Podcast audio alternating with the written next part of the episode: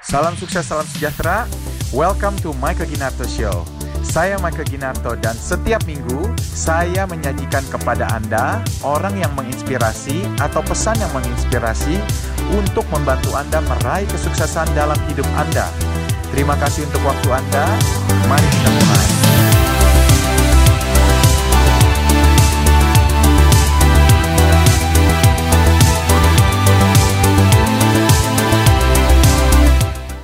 Setelah kita mempunyai 8 toko, kita finance ke Alpha JWC 8 juta dolar, lalu Sequoia Capital beberapa bulan yang lalu di 20 juta dolar.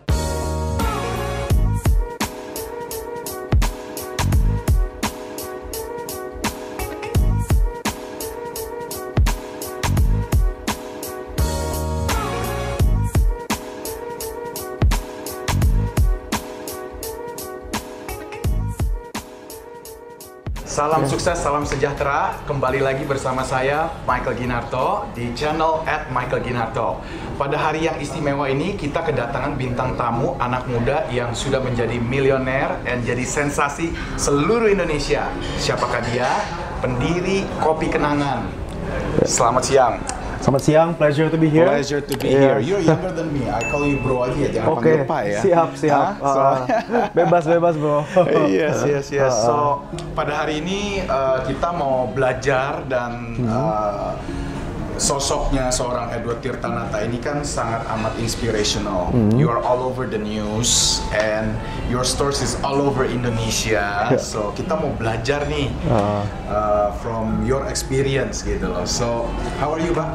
I'm good, I'm good. good, And ya? apa for the record, apa namanya? I don't think I'm everywhere in the news. And my store juga belum all over Indonesia lah, baru mungkin all over Jabo. And hopefully kita apa namanya bisa soon to be all over Indonesia and beyond di luar negeri beyond, juga di Asia Teng- di seluruh Asia Tenggara kalau bisa gitu ya. Apa I namanya see. sekarang tuh kita udah ada 160 and buka satu per hari at the moment. One store a day. Ya one store a day. Oke, keren banget ya. Uh, take me back a little bit the backstory of Kopi Kenangan. Oke. Gimana idenya come about and because uh, seperti yang you share dulunya bukan pengusaha kopi ya, Iya, mm, pengusaha teh. perusahaan teh ya. iya. Jadi waktu itu uh, I started my F&B journey itu kan tahun 2015 ya. Tahun 2015 itu gue bikin tea house sama Lewis and Carroll. Uh, yaitu gabungan dari nama C.S. Lewis dan Lewis Carroll. Uh, dua-duanya adalah penulis yang adalah pencinta teh juga gitu. Jadi dari situ akhirnya uh, kita did pretty well. Kita total ada lima toko uh, kayak waktu sampai dengan 2017 dan ada kayaknya kita juga udah salah satu yang terbesar untuk premium tea cuman kita nggak melihat bahwa ini tuh bisa bisa dikembangkan lebih jauh daripada ini gitu. Gua nggak ngelihat bahwa Lewis and Carroll ini bisa sampai ada 10 toko dan atau bahkan 100 toko gitu. Uh, sebenarnya ambisi gue itu kan sebenarnya pengen menjadi sebuah perusahaan yang besar banget gitu Ya, think of Starbucks yang ada uh, 20,000 stores think of McDonald yang ada I don't know how many thousand stores jadi uh, ambisi gue tuh lebih dari sekedar cuma 10 toko doang gitu. Jadi and everything in life semua kan sebenarnya dimulai dari visi dulu ya. Visi lu tuh lu mau jadi apa? Apakah lu udah puas dengan satu kafe kecil? Apakah lu baru puas dengan 10.000 toko gitu, 10.000 QSR chain? Itu uh, dimulai semua dari sana. Jadi karena gue melihat bahwa visi gue nggak bisa terrealisasi di Lewis and Carroll, gue akhirnya mencoba untuk membuat sesuatu yang lebih uh, masif, uh, yaitu kopi kenangan. Karena kenapa? Uh, kita lihatin ada missing gap di Indonesia. Uh, kita sama ini kalau gue minum kopi, uh, mungkin pada saat tanggal muda ya minum Starbucks, pada tanggal tua ya minum instant coffee gitu. Kok kok kayak di tengah-tengahnya nggak ada gitu. Yes, yes, yes. Uh, kalau misalnya lu minum Starbucks gitu ya tiap Yeah. hari atau uh, yang sejenisnya 40 ribu dikali 30 hari 1,2 juta, UMR 4 juta. Jadi artinya itu sekitar 30% dari minimum wage. Bukan sesuatu yang bisa diminum orang setiap hari gitu. Hmm. That's right, yeah. Jadi makanya kita mencoba untuk membuat sesuatu yang kualitasnya sama atau mungkin lebih baik daripada uh, secangkir kopi yang 40 ribuan gitu. Tapi harganya uh, merakyat yaitu di bawah 20 ribu gitu. Jadi dan kebetulan waktu gua ngeliatin kan kopi susu lagi trending ya di Indonesia. Tapi tuh baru ada satu pionirnya yaitu Tuku. Tapi gua tuh aneh ini kenapa kok uh, banyak yang niru Tuku tapi bikin tokonya itu sebelahan semua gitu. satu Cipete, satu Cipete. Lalu di satu di pasar Santa semua di pasar Santa gitu. Padahal kan secara bisnis kalau lu liatin dari packaging aja kan ini sebenarnya mirip sama bubble tea gitu. Bubble tea tuh bagusnya di mana? Di mall sama di office. Jadi maka dari situ akhirnya gue mulai di office yaitu di Menara Standard Chartered karena waktu itu modalnya kita pas-pasan akhirnya kita uh, makanya di office dulu karena office lebih murah lah daripada di mall. Di mall semua mahal. Oh yang murah. iyalah, exactly lah. jadi kita mulai di Stanca kita buka toko pertama break even 3 bulan kita lalu akhirnya punya 8 toko sampai dengan apa namanya setelah kita mempunyai 8 toko kita fundraise ke Alpha JWC 8 juta dolar lalu Sequoia Capital beberapa bulan yang lalu di 20 juta dolar. Luar Kira-kira biasa. seperti itu Iya. Luar biasa. Saya baru tahu loh, ternyata dulu pernah bikin Lewis and Carroll. Iya. Actually Lewis and Carroll kan ada di Senayan City kan, Ada, yang di iya. bawah sebelahnya Ah. itu kan ya. So itu ternyata is is your pet project yang you rasa mau scale up, cuman you don't really feel it ya. Nah kerasa ini bisa scale up sampai puluhan ribu toko gitu ya. Iya, karena kalau gue bayangin misalnya Lewis and Carroll kita taruh di Satellite City gitu lah ya, Iya. itu kayaknya nggak laku karena kemahalan. Satu kali cangkir kan 40 ribuan kan, Ya. gitu. Jadi makanya uh, bukan sesuatu yang bisa tiap hari lah. Iya, iya, iya. So dari dari Lewis and Carroll itu bisa ke kopi kenangan itu ad- ada yang you pelajarin nggak dari Lewis and Carroll untuk rancang kopi kenangan and kenapa namanya kopi kenangan gitu? Hmm. Jadi yang gue pelajarin pas gue buka Lewis and Carroll, mungkin Iya. for the first two months itu tuh gue nggak ada customer sama sekali. Wow, gue berat bingung ini kenapa nih apa eh, berat banget gitu. Apakah ini gue harus tutup? Apakah gue harus ganti strategi atau apa nih? Eh, tapi kita akhirnya mencoba beberapa strategi marketing dan akhirnya jalan sampai dengan hari ini kita ada eh, tujuh kayaknya hari ini. Tujuh toko ah, ya? Kita ada tujuh toko Lewis and Carroll. Nah, lalu eh, yang gue pelajarin kenapa waktu itu tuh susah banget untuk Lewis and Carroll sampai ada customer itu karena namanya terlalu mahal, kedengarannya terlalu eksklusif. Oh, Orang akhirnya takut masuk gitu. Iya, iya. Jadi iya, makanya iya. eh, branding itu sangat penting eh, dalam bisnis apa pun lah, mau F&B, consumer goods, startup. eh, karena dari branding lu, orang tuh udah ada sebuah feeling mungkin ya. Pas denger Lewis and Carroll, orang udah denger, wah mahal. Mahal nih. Gitu. Iya, iya, Eh, iya. Hmm. High end gitu kan. Cuman mungkin kalau pada saat lihat kopi kenangan, ya pasti kan langsung, wah ini pasti murah gitu. Akhirnya Oh. makanya eh, orang datang berani mencoba karena nggak takut mahal lalu karena suka akhirnya ada jadi return customer Hmm, I see, I see.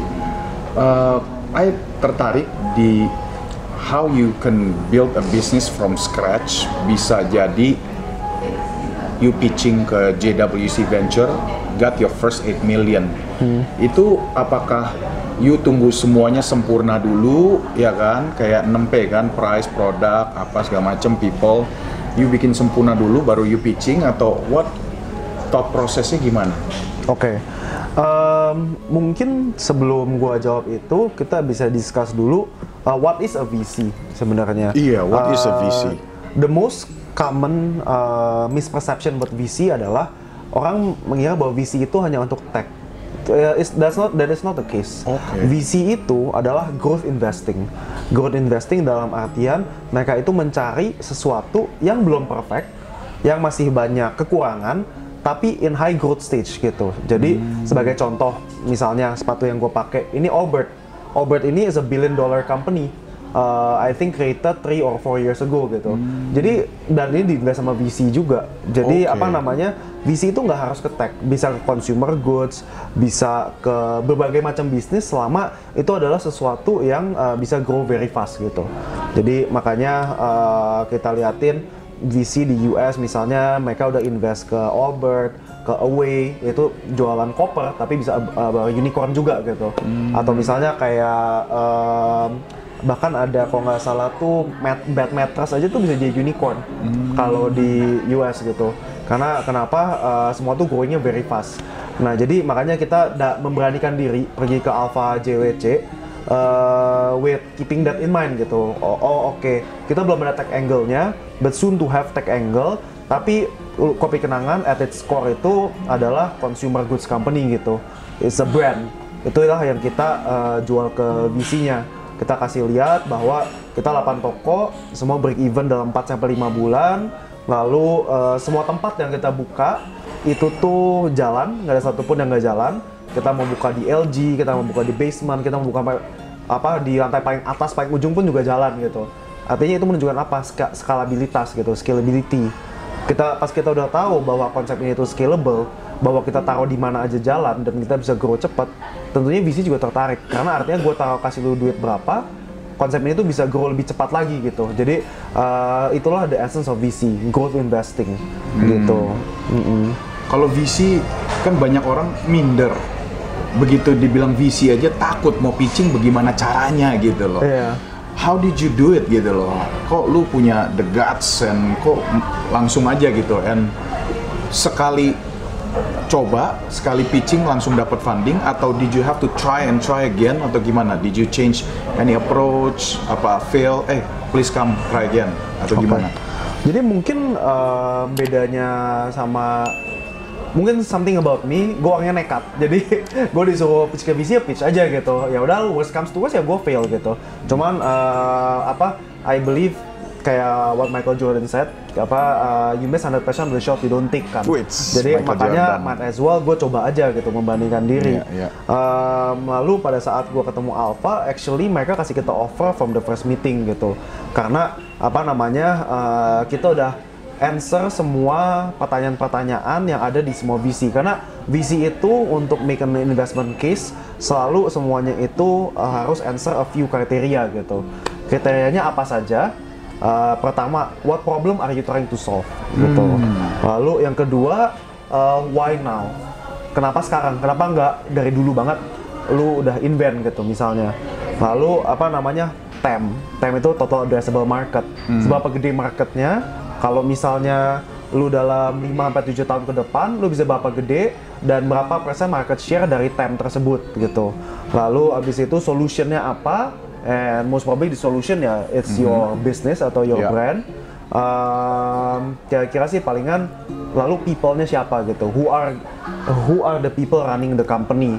Uh, background lu apa? Kenapa lu yang paling cocok untuk uh, membangun konsep tersebut gitu. Hmm. Uh, dan tentunya yang lebih lucu lagi dari VC tadi kan lu mention um, apakah lu udah punya semua P-nya gitu. Kebanyakan company pada saat dapat seed funding kayaknya belum ada satupun P gitu. Baru, oh gitu ya. Kayak misalnya Nggak contoh ada people, you just one man show gitu one ya. man show dan sebagainya. Oh. Sebagai contohnya misalnya gue tahu di salah satu portfolionya Alpha, gue nggak akan bilang namanya. Pada saat dapat funding, dapat term sheet, literally bisnisnya belum ada, PT aja belum ada. Gila, hebat ya. Tapi karena apa? Karena lihat idenya, lalu kebetulan, kebetulan dia juga dari Harvard, people gitu. Hmm. Lalu dia liatin, oh time yang dia mau hajar tuh uh, gede. Jadi oke, okay, then I'll make the investment gitu. Oh. Karena VC unlike PE itu bukan mencari sesuatu yang perfect mencari sesuatu yang ada kemungkinan jadi besar meskipun ada banyak sekali imperfection dalam company tersebut gitu. Walaupun uh, pas kita pitching nggak tahu all the answers, how to get the how to source the hmm. the suppliers, how to hire the right people. Walaupun nggak ada itu semua, kalau idenya bagus and they see you as a person, you have a person of integrity, hmm. kemungkinan dapat funding besar gitu. Besar gitu. Oh Jadi, gitu ya. Uh, dan bahkan kayaknya kebanyakan portfolionya VC pada saat dapat seed funding uh, atau pre-seed funding atau angel investor nggak produk to market fitnya belum ada. Benar-benar oh. cuman apa kira-kira ini problem yang gue mau coba solve gitu. Oke. Okay. Uh, jadi apa namanya nggak usah minder, nggak usah takut uh, apa produk lu belum sempurna karena it's not expected to be perfect gitu. Oh. Uh, tapi khusus di Asia Tenggara compared to the US uh, mungkin problem terbesar dari uh, startup dan actually kebanyakan orang yang coba uh, datang ke gua minta advice untuk pitch deck mereka rata-rata gua atin tuh yang problem terbesar adalah di temnya uh, total oh. addressable market mm-hmm. karena uh, VC harus convince gitu oke okay, bisnis ini bisa nggak kira-kira nyampe revenue 100 million dollar gitu mm-hmm. kalau if they cannot imagine it if they cannot see it dan most probably mereka nggak akan invest ke lu gitu. I see. Uh, kayak kopi kan gampang liatnya untuk nyampe omset uh, 100 juta dolar gitu. Karena ada sebuah marketnya gede. Gitu. ya. Uh -uh. Dulu pertama kali dapat funding minta 8 juta langsung dikasih apa minta 80 juta dikasihnya 8 juta? In fact gue minta 2 juta. Oh, minta 2 juta. Dikasih 8. Oh gitu, dikasihnya 8. Oh, bisa gitu ya. iya, bisa kayak gitu juga. Karena Buat- mm. buat VC tuh harga tuh eh, kedua gitu. Mereka Hmm. sama suka idenya, mereka malah bisa kasih lebih. Oh, gitu Karena ya. idenya gini, apa namanya? Oke, mungkin kalau gua ngeliatin dari revenue dan EBITDA lu, misalnya ya, gue bikin angka eh, buat illustration aja. Misalnya kalau gue ngeliatin kayak valuation lu tuh cuma sejuta, Eh, tapi gua nggak apa-apa deh, gue kasih lu 3 juta, gue kasih lu valuation 10 juta gitu. Overvalued by 10 times. Tapi does it matter gitu untuk VC? Kemungkinan besar enggak, karena mereka kan ini mau jadi unicorn. Apalah artinya gue bayar kemahalan 3 juta hari ini dibandingkan dengan valuation nanti lu bisa nyampe uh, misalnya 1 billion Billion. dollar gitu. Yes. Mereka nggak nggak pernah hitung-hitungan pas gitu. Bahkan pada saat gue ke Sequoia, pada saat gue uh, pitching, mereka dia gambar gue di whiteboard. Oke Edward, uh, ini gue again gue bikin angka angka-angkaan aja ya. Uh, Oke Edward, nih gue kasih lu uh, 2 juta untuk valuasi uh, 2 juta untuk valuasi 6 juta atau 3 juta untuk valuasi 7 juta atau 4 juta valuasi 6 juta lu pilih sendiri deh. Hah? Digituin gitu. Iya, iya, iya, iya. Uh, Bingung karena- dong ya. Apa? Bingung dong ya. bingung juga sih digituin. Hah? Iya. Oke, ya, gue kira pilih ya salah Iya, satu opsi iya. tersebut lah, Hmm. gitu. Uh, angkanya sayangnya gue nggak bisa share, cuman itu sebagai apa? uh, sebagai contoh aja bahwa Hmm. uh, itu yang penting itu adalah ide dan growth gitu.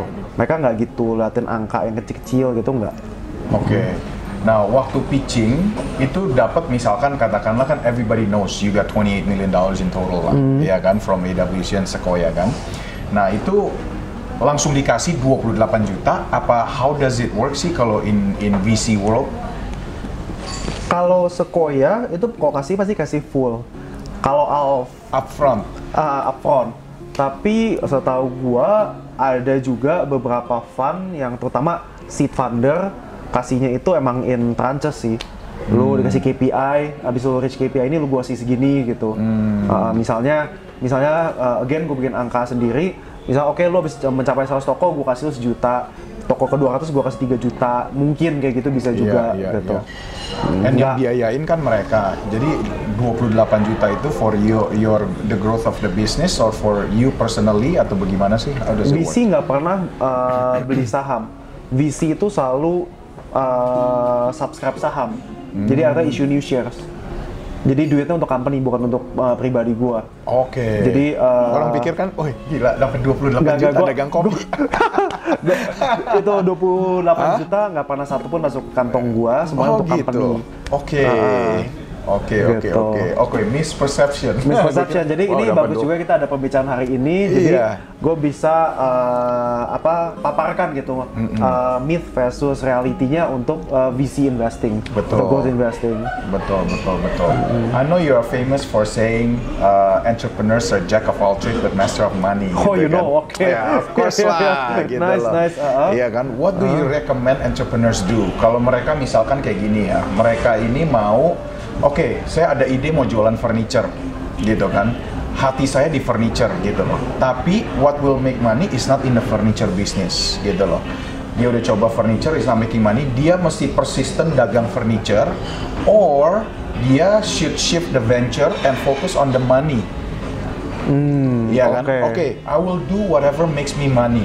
Nanti kalau udah kaya raya, gua mau buka furniture terserah. What do you recommend people do? Gitu. Oke, uh, first of all sebenarnya maksud gue dari quote tersebut, Jack of all trade, Master of money itu sebenarnya uh, bukan untuk di industrinya, tapi uh, what do you do as a CEO gitu.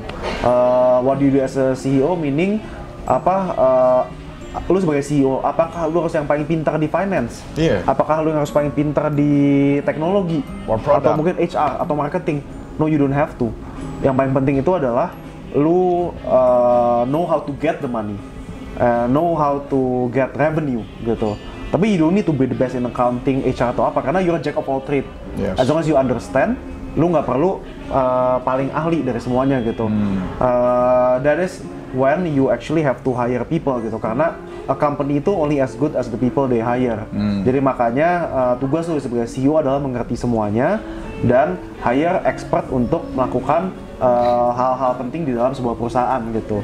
Um, lalu untuk uh, going back to your question, kalau misalnya passion lu di furniture, lalu abis itu apakah go for the money, abis itu bawa furniture, tough question. Um, mungkin lebih baik mungkin furniture is not a good example ya karena furniture kan sebenarnya marketnya gede Uh, misalnya lu suka uh, tanaman kaktus gitu ya uh, suatu kan Yes. yang apa uh, sangat kecil gitu Niche banget. niche banget Iya. Uh, kembali ke uh, visi hidup lu gitu visi hidup lu lu uh, pengen happy aja yang penting ada duit cukup setiap hari atau lu mau jadi uh, apa pengusaha besar gitu kalau mau jadi pengusaha besar maybe you should aim for the money first and buy cactus using your money gitu Uh, uh, cuman kalau visi lu cuman Iya, iya. untuk apa you have one nice shop uh, jualan kaktus kaktusnya terbaik di dunia Iya, uh, iya, atau iya. di Indonesia ya why not if you makes you happy makes you happy Passion, gitu ya. passion, Passion, ya. jadi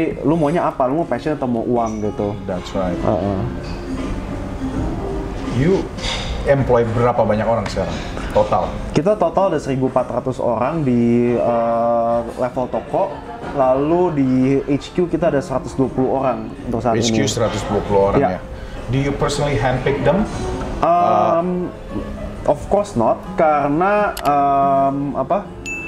Seribu orang gue interview tiap hari juga gue gak, gak Ya. bisa. Jadi uh, we- BOD aja ya, BOD paling ya. Uh, uh, Board jadi of Director. eh, semua C level, VP level pasti gue handpick. Hmm. Um, tapi kalau untuk bahkan manajer pun juga uh, nggak semuanya. Beberapa gue yang pilih sendiri. Tapi uh, ini ini ada apa namanya uh, in an organization, in a startup, lo harus empower your team supaya mereka tuh selalu bisa uh, apa punya otonomi sendiri gitu ya. Jadi makanya nggak nggak semua gue handpick. I see, I see. How do you attract the best talent? how to attract the best talent uh, yang paling penting don't attract talent using uh, Money.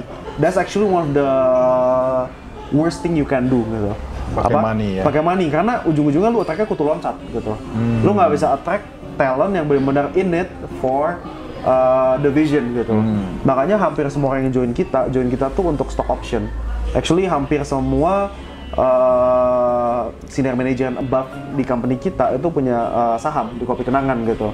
Jadi mereka ke gue bukan karena gaji gede gitu. Mereka ke gue karena mereka percaya pada company-nya. Mereka akan do everything. Uh, will they will do everything to make sure that the company itu uh, bisa grow gitu. Bisa apa nilai saham mereka makin lama makin naik. Jadi makanya uh, yang paling penting di dalam attracting talent itu adalah uh, lay out your what is your vision and then uh, give a little bit of uh, stock to your employee gitu. Tapi they have to believe in the vision first. Oh. Believe that Kopi Kenangan bisa the become the largest F&B brand in Southeast Asia. Kalau they don't, if you don't have a vision, ya susah. Pasti ujungnya lu cuma attract uh, kutu loncat gitu biasanya. Betul, betul, betul. Pernah fire orang nggak? Pernah? Eh? Pernah? Bisa, maksudnya because of what gitu? Biasanya karena misconduct sih. Misconduct, Misconduct ya. dalam artian dalam- Even if they have stock auction, stock stock option. kebetulan yang ada stock option gue belum pernah fire. Uh, cuman yang kalau misalnya gue fire karena misconduct misalnya cheating gitu, Uh, cheating dalam artian misalnya ya nyong duit atau apa, uh, atau mungkin bahkan uh, ambil susu di toko gitu kan, susu kan bisa dijual lagi kan, Uh, itu sesuatu yang uh, tentunya harus cepatnya ditindaklanjuti gitu, That's harus right. di fire. Uh, karena itu tuh hanya akan jadi kanker dalam perusahaan lu. Lu, lu ada satu di perusahaan, ujung-ujungnya pasti menjalar ke mana-mana gitu. Ah, si A juga nyolong susu, gue juga deh mau nyolong susu juga gitu. Jadi itu sesuatu yang lu harus uh, basmi bantai dalam dari awal. Dari gitu. awal ya. Uh-uh. Is good, is good.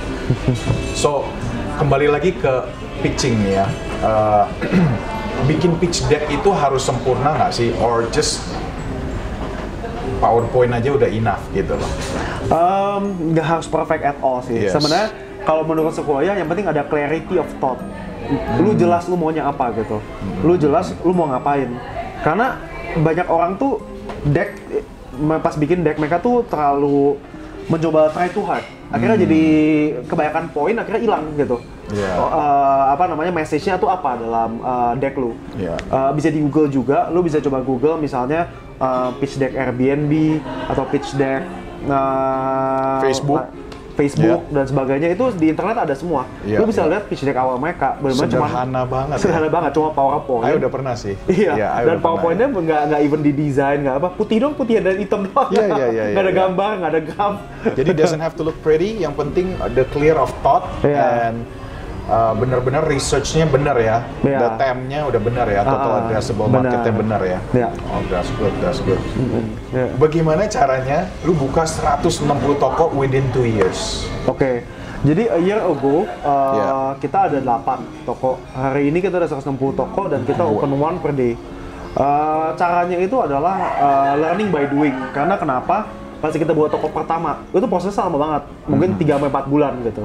Lalu pas kita bawa toko kedua, itu kayaknya cuma mungkin dua bulan. Lalu lama-lama kita mah makin pintar, makin cepat, makin cepat. Makin Sampai lama-lama akhirnya jadi template gitu. Jadi cara buka, buka sebuah toko itu udah di ingrain di semua BD tim kita. Oke, gua artinya pada saat bikin toko, gua sekarang udah nggak mau bikin desain dokumen lagi. Udah, gue kasih layout ke kontraktor, kontraktor bisa langsung bikin jadi gitu.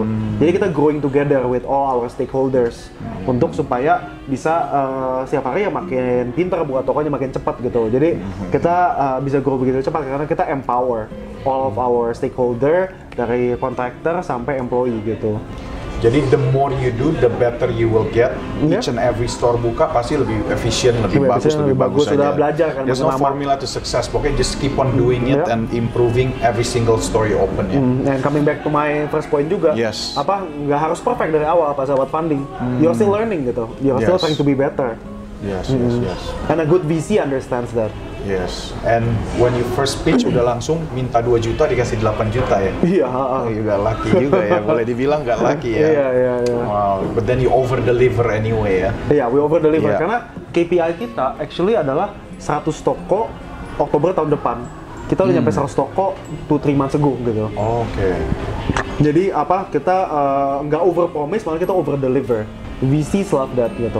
Artinya lu adalah overachiever. Lu selalu mencoba to give more to the company and the stakeholder gitu. Betul. Kalau VC involved in daily operations or they put people in the POD to run daily operations or Never. VC beda sama PE. PE itu Oh. uh, kalau PE they control your uh, company biasanya. Hmm. They, they even hire an external CEO uh, in some cases gitu. Oh. Uh, beda dengan uh, VC. Kalau VC tuh mereka yang dipegang tuh found- foundernya. foundernya? foundernya gitu. Jadi makanya lu di make sure bahwa uh, lu run everything, you try to grow this, and I wouldn't hire an outside CEO unless udah kayak WeWork lah, sampai Oh meledak iya, gitu udah ya. gede banget ya. udah gede banget meledak ya mungkin different story gitu. Cuman kalau liatin foundernya Airbnb, foundernya uh, Facebook, tetap sampai hari ini Iya. masih CEO-nya gitu Betul, betul. dan semuanya dinilai sama Sequoia actually dan Sequoia tuh selalu pegang foundernya mereka nggak pernah pegang company-nya atau bisnis modelnya The, gitu the owner, the foundernya ya. Tantangannya apa aja sih selama ini dua tahun terakhir? tantangan terbesar tentunya adalah Ya. eh, produk konsistensi karena apa namanya eh, yang bisa melakukan sampai dua setengah juta cup per bulan itu tuh nggak banyak gitu di Indonesia Sekarang you udah berapa? kita Dua- setengah juta cup per setengah juta? bulan dua setengah juta Dua cup per setengah juta cup per Iya. bulan. Wow. dan itu tuh sulit sekali gitu dari supply chain misalnya dari muara ke hilir kita nyari biji kopinya yang bisa sampai 30 Supply ton lebih banyak, sebulan iya. tuh nggak banyak gitu. Jadi kita actually itu struggle banget untuk apa namanya Sourcing. satu dari sourcing. Udah selesai sourcing belum lagi manusianya yang mengerjakan kopinya. Human error tuh pasti terjadi gitu. Eh, kalau misalnya ada orang bilang ke gue aduh kok kopi kenangan hari ini nggak enak? Itu gue udah tahu pasti ada yang terjadi. Makanya kita sedang mencoba supaya gimana caranya supaya rasa kopi kenangan nanti hari ini di Jakarta sampai besok misalnya lu makan minum di Singapura rasanya sama gitu Konsisten. itu konsistensi itulah yang kita cari I see. Handlingnya memang we're hiring the right people and you have to have a system Yep. ya. Oke. Is there a mentor in your life yang make you wanna be this ambitious? Is there somebody that you think I want to be that person? Mungkin bukan mentor seperti itu, Iya. tapi lebih ke Role model arah, lah. eh, kalau mentor sebenarnya dari eh, VC. Sequoia actually a very, is a- has been a very good mentor to me. Gitu, I learn a lot from Sequoia. Tapi kalau untuk role model sih, gue suka banget sama Jeff Bezos sama Jack Ma.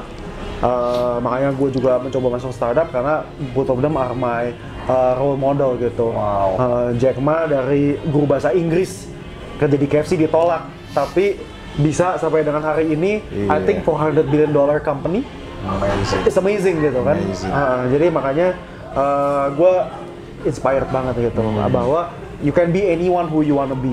Iya. gitu. No matter what your background is, Kalau as Jeff long as you Bezos- are in the right business. That's right. Uh, Kalau Jeff Bezos, Jeff what Bezos, attracts you to? Jeff Bezos itu tuh um, he dominates ya, benar-benar dominates uh, everything dan dia tuh always try to disrupt himself. Dia mulai dari jualan buku, evolusi jadi e-commerce, evolusi lagi masuk ke server. Itu tuh sebenarnya segala sesuatu yang dia tuh selalu mencoba untuk uh, be better, disrupt yourself. Yeah. If you don't disrupt yourself, uh, someone else will gitu. Jadi makanya gue inspired sama uh, founder seperti Jeff Bezos yang bisa uh, pivot to many different business dan siap untuk rugi 10 tahun sampai akhirnya menjadi one of the most valuable company in the world. In the Gitu. world. That's right. Uh, You have a favorite quote you wanna share with our viewers? Oke, in in any business, yang paling penting itu adalah customer first, employee second, and investor third. Itu very important in business. Karena kenapa? Customer is the one who pays for your product. You have to make sure mereka itu happy with your product gitu. Employee are the one who make sure that the product uh, deliver to the customer itu baik dan benar. Apabila kedua ini kita lakukan dengan baik dan benar, otomatis investor itu akan datang karena artinya kita ada cuan, ada revenue gitu Iya. dari uh, dari uh, pegawai-pegawai dan juga dari produk kita gitu. Wow, bagus banget ya. Customer, Customer, employee, investor. Investor, iya, that's the Wow. order. Don't mix Yes. it up. Don't mix it up ya. Uh-uh. Kadang orang kan kalau go IPO biasa investor dulu ya. Iya. I have to be responsible to my shareholders nih. I have to Uh-uh. jack up the numbers ya. But in bisnis yang sustainable, that's the order ya. That's One, two, three-nya ya. Yeah. Oh, that's very good. Terus uh, your favorite book? Do you read any books? Favorite book uh, Of all time? Of all time, oke. Uh, Zero to One is nice. Um, lalu How Alibaba Took the World is very good as well. Mm-hmm. Sama apa lagi ya? Udah ada lu.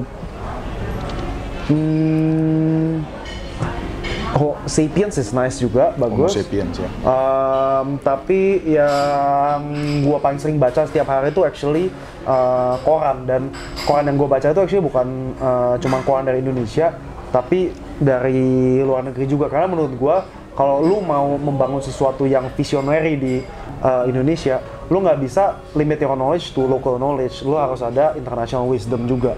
Jadi makanya gua semua semua aja tuh gua subscribe. Nikkei, Bloomberg, The Can, TechCrunch, Tech in Asia semua gue subscribe, gue bayar semua. Karena menurut gue itu adalah suatu ilmu yang nggak ada harganya gitu untuk membaca what is going on in the world. Is that one of your superpower and secret to success? You consume yourself with the right information Ya, of course, yeah, knowledge. to make the right decision kan. Uh-uh. It's like Warren Buffett ya. Iya, He Warren spends juga. most of his days just reading. Ya, I know. Yeah, eight hours a day. Same thing with Bill Gates juga kan. Dia Uh-uh, yes. readers. Read, read, read, very important. I see. Ada success habits that you employ other than reading? Eh, mungkin salah satu habit gue, gue mencoba untuk um, 886. Jadi gue kerja dari 8 pagi sampai 8 malam. Eh, don't work until too late karena apa menurut gue lu kalau kerja sampai terlalu malam juga lu nggak bisa mikir dengan baik dan benar. Yes. Eh, jadi 8 8 6 6 itu ya 6 days of a week. Weekend juga gue coba kerja. Eh, Jadi apa namanya totalitas lah untuk Totalitas, menjadi unicorn. Wih, luar biasa. okay, so any other uh, success tips you can give people? Um, I think that's that ya. I think we cover Yeah. pretty much um, everything dari Yes. habit, dari how to get your knowledge. Jadi the right principle in building a company. I think we pretty much udah cover everything ya. Yes. Very good talk. Yes, very good talk. So, that concludes our show. So thank you so much for Thank you for inviting me here. knowledge ini Yeah. yang udah sharing. Saya yakin juga uh, sangat amat bermanfaat bagi sobat-sobat yang baru saja lihat wawancara saya bersama Pak Edward Tirtanata. Uh, kalau ada pertanyaan boleh comment below and please don't forget to share this video for people who need it. Uh, kita benar-benar uh, say thank you nih ya for very generous. Banyak orang tuh udah sukses. Ah, gua nggak mau share ke siapa-siapa. He's very generous. He's willing to share his secret sauce gitu loh ya. So make sure ya, mulai hari ini udah nonton, jangan minum kopi lain, minumlah kopi kenangan. Bagus sekali, mantap. Oke. So sekian dari saya. Please don't forget to subscribe at Michael Ginato and share to everybody that you know. Because kenapa? It will be very worth it. You will get the best knowledge and it will propel you to success in life.